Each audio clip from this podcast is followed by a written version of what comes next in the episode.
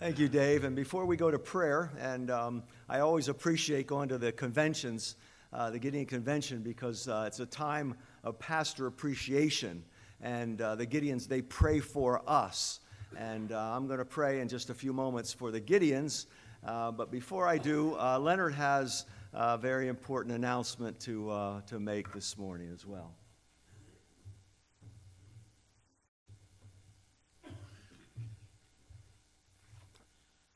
Sometimes when you see someone come to the pulpit and pack, bring out a pack of notes, you think, uh oh, here we go. but this morning, I have something in my throat. Cheryl said, I'm catching something. Well, I wasn't chasing anything. People, we say we caught a cold. Well, why was you chasing it to start? Anyway, if you've uh,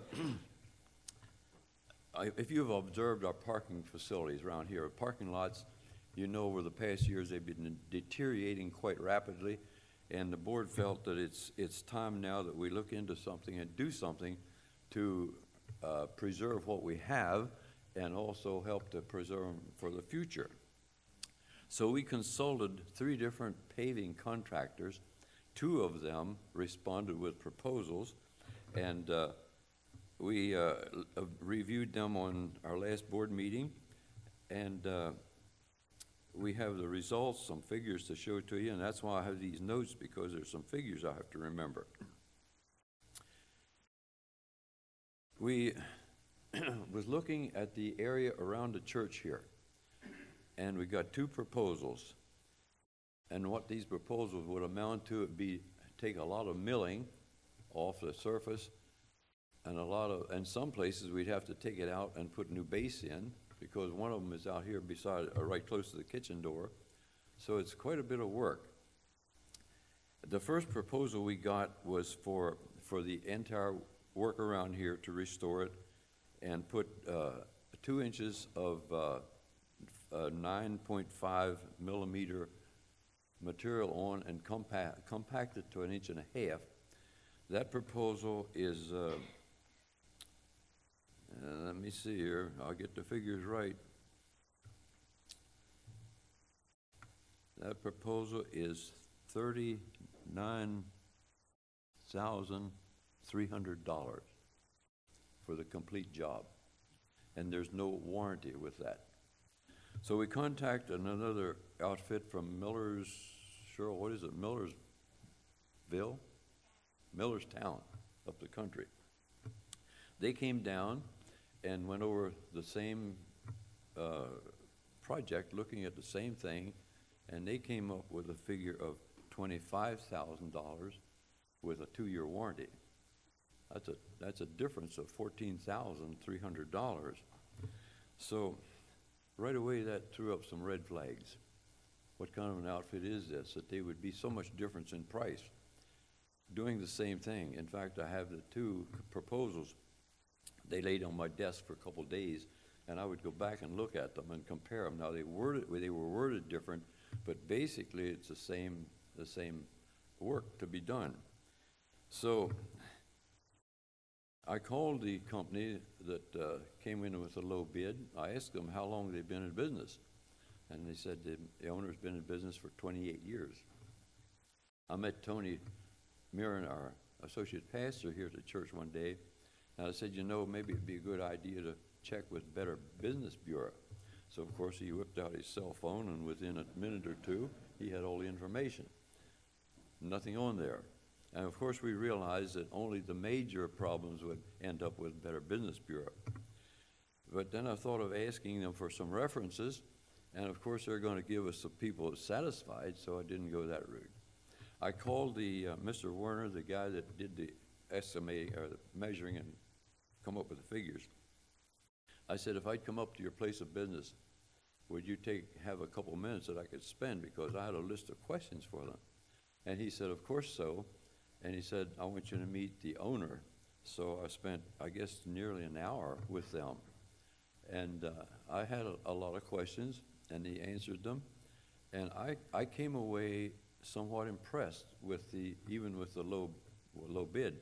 And I looked at these two proposals and I came up with some, some differences, but not $14,000 and three, $14,300. So the board is coming with a recommendation that uh, we go with the, with the lower bid for the entire job here at the church for twenty-five thousand dollars. So I asked Mr. Warner when he was here uh, to go with me up in the big parking lot, because if you've been up there lately, you saw a lot of large cracks, even some vegetation growing up in the cracks. So I asked him for some ideas of what we could do to at least preserve it for the time being. And he came up with three different options. Of course, one one of the options is to do nothing, but we didn't consider that one. The first option would be to clean out the cracks up there and fill them with hot tar. That's like the state does. It'd be the same material that they use. That figure would be three hundred and fifty dollars. They'd do about five hundred lineal feet of the cracks. The uh, other option would be to fill the cracks with hot tar and then go over the entire parking lot up there with a seal coat. That would be two thousand five hundred dollars. Oh, wait. Uh, I have that figure here. It's two thousand two hundred and fifty dollars. Two thousand two hundred and fifty dollars. That would be a project, or that would be a, a, a thing to do to preserve what we have, at least for a couple years. So the board is recommending that we go with the outfit from up the country, and the total cost for that would be twenty-seven thousand two hundred and fifty dollars. That would be a complete job here the church. Seal the cracks up in the parking lot, and then go over it with a, with a, uh, uh, clear coat. So now, two weeks from today, I think it's May the seventh or eighth, which is it, Pastor? Seventh, seventh? We will have a vote here for the membership of the church, and what we're asking is you vote to approve an expenditure, expenditure of twenty-seven thousand, two hundred and fifty dollars to do the job. We need that vote from the congregation because of the amount of money. So if you have any questions about the project, talk to one of the deacons or myself. I, in fact, in fact, I even have the proposals with me this morning. If anybody would like to see them, you're welcome to look at them. You may see something that we missed. So thank you, and we look forward to your vote two weeks from today. I appreciate Leonard's work. He did a lot of work in trying to um, figure all this out and meeting with the men and walking them through all of this. And uh, we just think this is going to be a great um, uh, thing to be able to do to improve our uh, facilities uh, on the outside. Uh, we want to come to prayer this morning, and I uh, do have a note from Lance Fox. I believe, did I see him come in? Yes, Lance is with us this morning. Good. Uh, he says, This dear Word of Life family, you have helped my family through many hard times. Sue and myself, we never stood up to become members, but we felt in our hearts that Word of Life was and still is our church. I would like to thank the church people for all the prayers and donations that were done at my, at my wife's passing. You're, uh, you all were very kind. God bless you all and keep you sincerely, Lance Fox. So continue to pray for uh, Lance uh, in, these, in these days. I, I mentioned to you also uh, Linda Williams. Please keep her in prayer. She is now in rehab, uh, so they didn't let her go home yet. Uh, she's in rehab there at the osteopathic hospital, so we need to keep Linda before the Lord as well. So, Father, now as we come before your throne, we are thankful. We are thankful, Lord, that we can come before you, that you are the great God and the great physician. And so, Lord, we bring to you uh, our petitions and our praises. Father, we thank you this morning uh, for the Gideon ministry.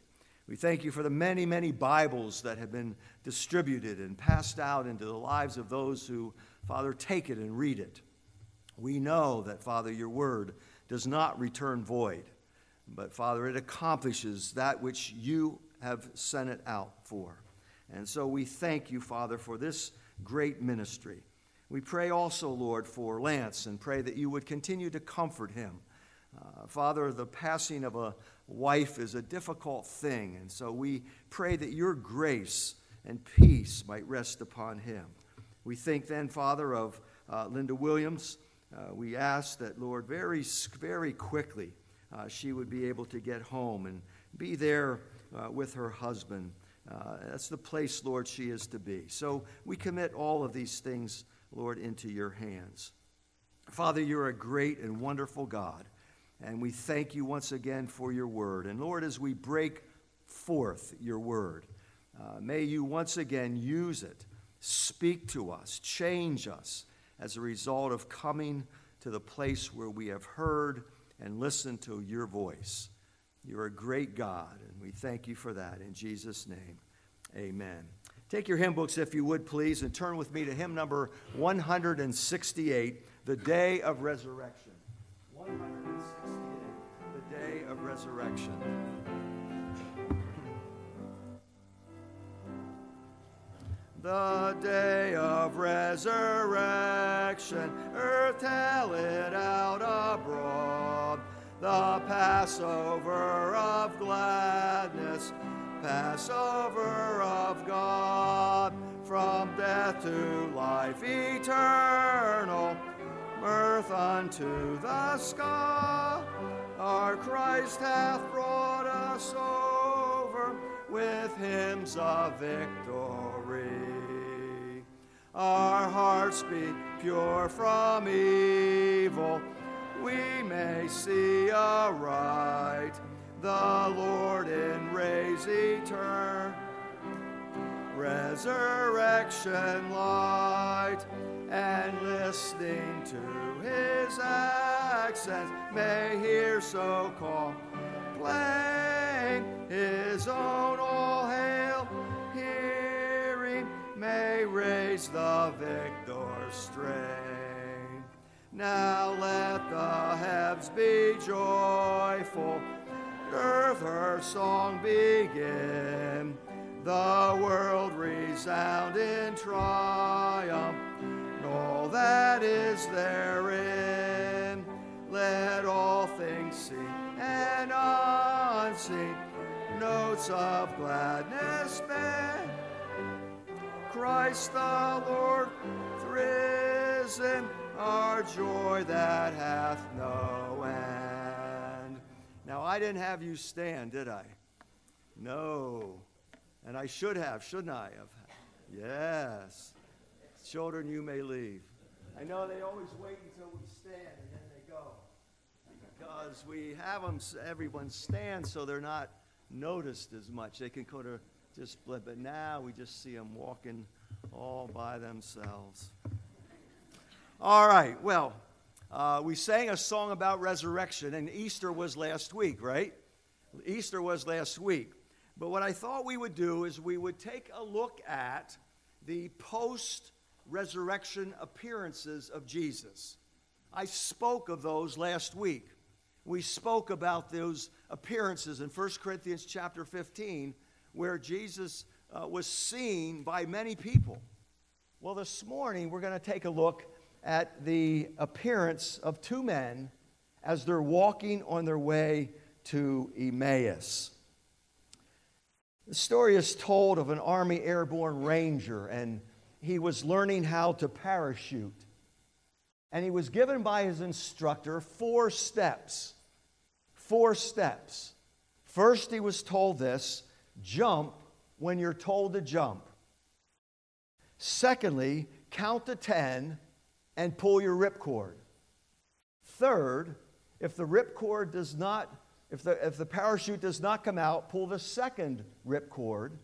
And fourthly, when you land, there will be a truck to take you back to the post. So he's up in the plane and he's told to jump. He jumps. He pulls the ripcord. Nothing happens. He pulls the second ripcord. Still, nothing happens. And so he thinks to himself, oh no, probably the truck won't be there for me either. Someone has once said that most of the saddest words in our English language begin with D. D. Words like disappointment, doubt, delusionment, depression, despair, defeat, discouragement, and death. In our journey through life, things happen that we don't expect. And oftentimes we are disappointed. We lose all hope. Have you ever had your dreams shattered? Have you ever been heartbroken? Have you ever had your hopes just dashed to pieces? The appearance of Jesus to these two men on the road to Emmaus. These men were disappointed. These men were discouraged. These men were confused. They were frustrated. For you see, the one they loved most on this earth had died. You know, all of the appearances of Jesus were very important. The one by these two men is the most vivid and most detailed in all the scriptures. Imagine it's late in the day on that first Easter Sunday. It's late in the day. Jesus is now alive. Take your Bibles, if you would please, and turn to the book of Luke. Luke chapter 24. It's late in the day, and these men are walking. They're walking to a place called Emmaus. And we pick up the story in Luke chapter 24 and verse 1. On the first day of the week, very early in the morning, the women took spices. Um, excuse me. Well, yes. Uh, verse 13, I'm sorry. We don't want to start at verse 1. We want to start at verse 13. It says, Now on that same day, well, maybe it's good I read verse 1 because that same day is that first day of the week. But we're at verse 13. Now, the same day, that same day, Resurrection Day, Easter Sunday, two of them were going to a village called Emmaus, about seven miles from Jerusalem. They were talking with each other about everything that had happened. Now, here are two lonely disciples. Two lonely disciples walking for seven miles from Jerusalem to Emmaus. Very little is known about these men. We have the one's name, his name is Cleopas. But certain women have reported that the tomb was empty. These women were saying that the angels said that Jesus was alive. But these disciples were skeptical, they didn't believe. And so they're filled with sadness.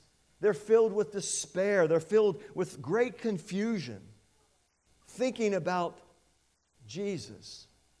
No man, no man deserved to die that way, let alone our Messiah. Messiah was not supposed to die. Messiah was supposed to come and redeem Israel and deliver us from Roman oppression. He was to set up his kingdom here on earth but now he's dead. The Jesus we walked with and talked with, he's no longer alive. And so these men are filled with great disappointment and discouragement and sadness as they're walking from Jerusalem, probably have just uh, left the Passover and going back home. But notice the unsettling questions in point number two. At verse 15, we continue. As they talked and discussed these things with each other, Jesus himself came up and he walked along with them, but they were kept from recognizing him. He asked them, What are you discussing together as you walk along? They stood still, their faces were downcast. One of them, named Cleopas, asked, are you the only visitor in Jerusalem, only one visitor, Jerusalem, who does not know things that have happened there in these days? What things? He asked. About Jesus of Nazareth, they replied. He was a prophet, powerful in word and deed before God and all the people. The chief priests and our rulers, they handed him over to be sentenced to death, and they crucified him. But we had hoped that he was the one who was going to redeem Israel. And what is more, it's the third day since all this took place. In addition, some of our women amazed us. They went to the tomb early this morning, but they didn't find his body. They came and told us that they had seen a vision of angels who said he was alive. Then some of our companions, they went to the tomb and they found it just as the women had said. But they did not see Jesus. He, Jesus, said to them, How foolish you are, and how slow to believe all the prophets have spoken. Did not the Messiah have to suffer these things and then enter his glory? And beginning with Moses and all the prophets, he explained to them what was said in all the scriptures concerning himself. Here were the disciples. They're trying to make sense of all the events that have just taken place in Jerusalem. Here are these two lonely disciples trying to piece things together. And Jesus, the Bible says, he walks right up to them.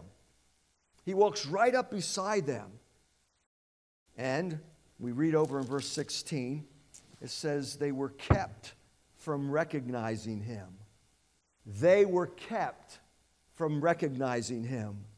I believe God was the one who prevented them at this point from knowing who Jesus was. Last week we looked at the resurrection body.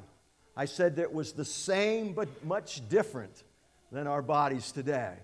The same in that there was a recognizable form, there were hands and feet. Jesus was able to eat, but very, very different. And we're going to see some of those differences this morning. But I don't believe this was an unrecognizable form.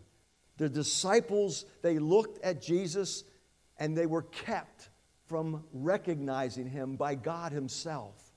But they thought he was just another traveler. He was just another man that, that joined them on the dusty road to Emmaus.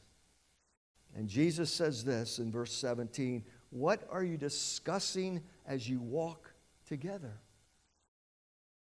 What are you talking about? And the disciples were surprised by that because everybody was talking about the same thing. And that was all the events that took place over the weekend that Jesus had died and he was placed in this tomb. The irony in verse 18 is this where Cleopas says, Are you the only one visitor in Jerusalem who doesn't know what's going on? Are you the only one in town that isn't sure what's going on? The irony is this it was Cleopas. He was the one who didn't know what was happening, right? And Jesus himself, he knew better than anyone else what was going on. For Jesus is the Son of God, He's the omniscient one. Jesus knew everything that was taking place over this weekend. And then Jesus says in verse 19, What things? He wanted for them to explain what they were talking about. And they said, they talked about Jesus being the prophet. They talked about Jesus who was crucified and the women who made this report of the empty tomb and that Jesus was alive. And then they said in verse 21 We had hoped. We had hoped that he was the Messiah. We had hoped that it was Jesus who would come and redeem Israel. You see, they were looking for a military and a, a political redeemer. Jesus didn't come that way. Jesus came instead as a spiritual redeemer. Jesus came to save his people from their sins. Jesus came to die on an old rugged cross so that we might be forgiven, those who put our faith and trust in him. And the words we have had hoped implies that right now they no longer had that hope. They had it, but they lost it.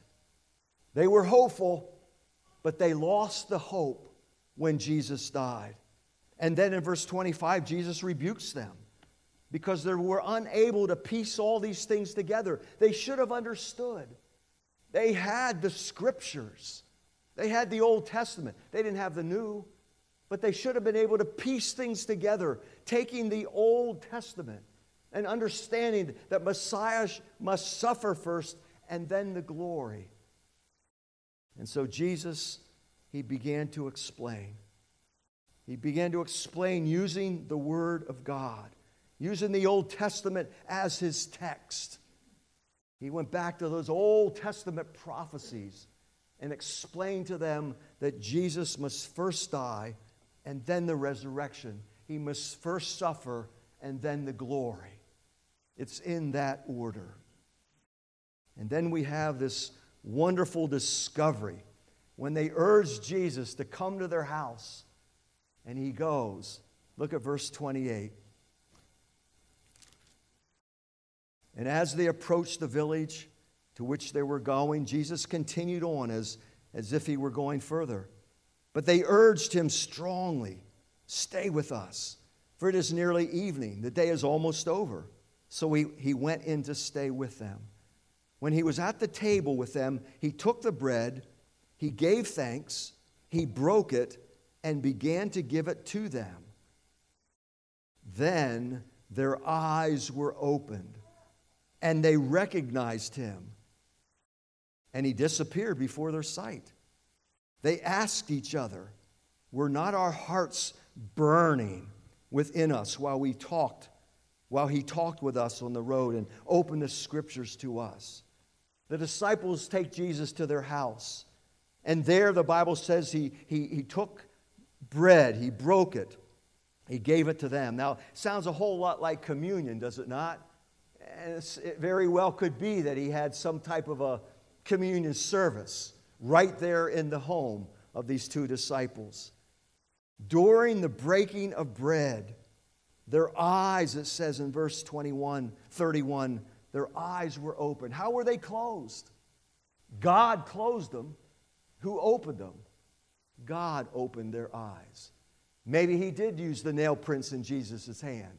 We're not exactly sure, but God now wants them to see and to recognize who they have been speaking to. This is more than I believe than just a matter of simple recognition. God prevented them from seeing. Now God is going to open their eyes.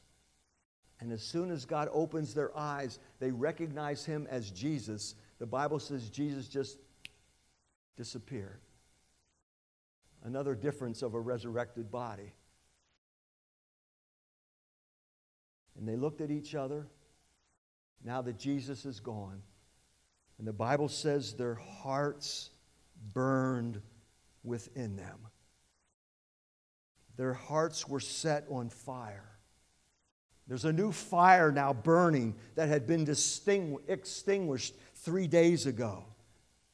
Three days ago, it was all about doubt and fear and frustration and confusion. There was no hope. But now, this new fire of hope is burning within them. What stirred this fire? Why was it rekindled and restored? They saw Jesus.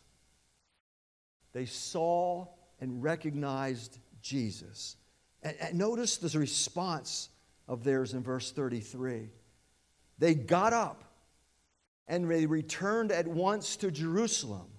And there they found the eleven and those with them assembled together and saying, It is true, the Lord has risen and has appeared to Simon. And then the two told what had happened on the way and how Jesus was recognized by them when he broke bread. They decide now to go seven miles back to Jerusalem. It's after dark, it's dangerous, but they had to tell the 11 disciples. And so off they go. And they get to Jerusalem, and there are the 11 in the upper room. And they said, It's all true.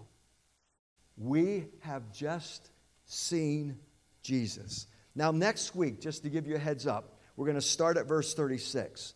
Listen to verse 36, what it says. It says, While they were still talking about this in this upper room, Jesus himself stood among them and said, Peace be with you.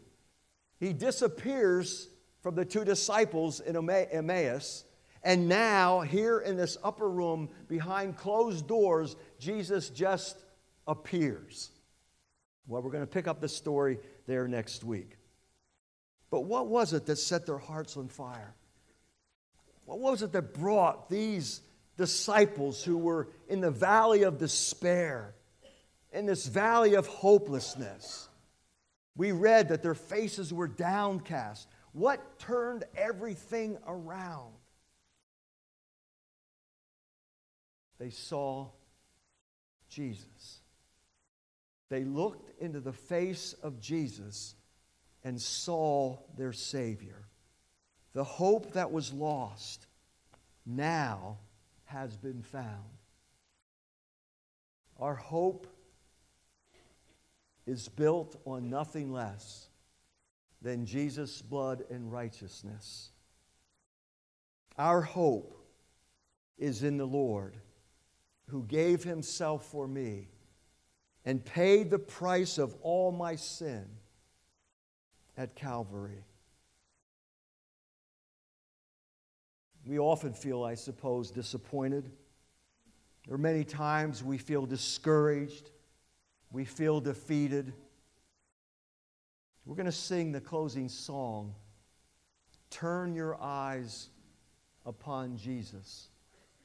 Look full in his wonderful face, and the things of earth grow strangely dim in the light of his glory and his grace. Someone said our spirituality it's like an airplane ride. The higher we rise, the smaller things on earth become. Father, we thank you this morning we thank you for your presence with us. We thank you that Jesus Christ is alive and well. We thank you, Lord, for the scriptures that teach us about Jesus. As we saw in this video, Lord, we, we know Jesus because of the Bibles that we have. As Jesus opened the Old Testament scriptures and expounded to these disciples himself. Father, we look to Jesus when our souls are weary and our souls are troubled. Father, when we feel like we're living in disappointment and despair, Father, our hope is in you.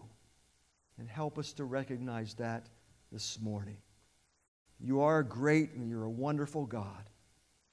We thank you for our time this morning in Jesus' name. Amen. Hymn number 252, if you would turn with me. O soul, are you weary and troubled? No light in the darkness you see. There's light for a look at the Savior and life more abundant and free. Let's stand together and uh, we'll sing all three stanzas and be dismissed.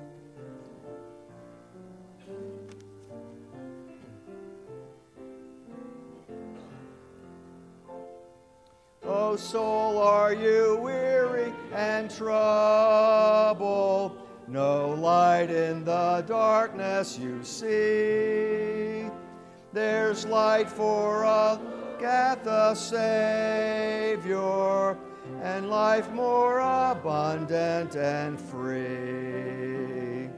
Turn your eyes upon Jesus full in his wonderful face, and the things earth will grow strangely dim in the light of his glory and grace.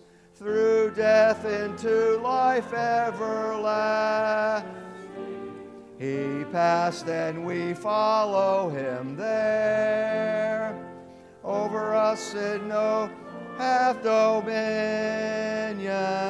for more than conquer are. Turn your eyes upon Jesus. Look in his wonderful face. The things of earth will grow strange in the light of his glory and grace. His word shall not fail you, promised. Believe him and all will be well. Then go to world that is done to tell. Turn your eyes upon Jesus, full in his wonderful face, and the things earth will grow strangely dim in the light of his glory and grace. Father, help us to do what the song has said. Help us, Father, to look to you for hope and strength. For you, Lord, are our strength and our hope. So help us. Help us, Lord, when we feel down. And Father, we feel discouraged. Lift us up as we look into the eyes of Jesus. We pray these things in His name, in His name alone. Amen.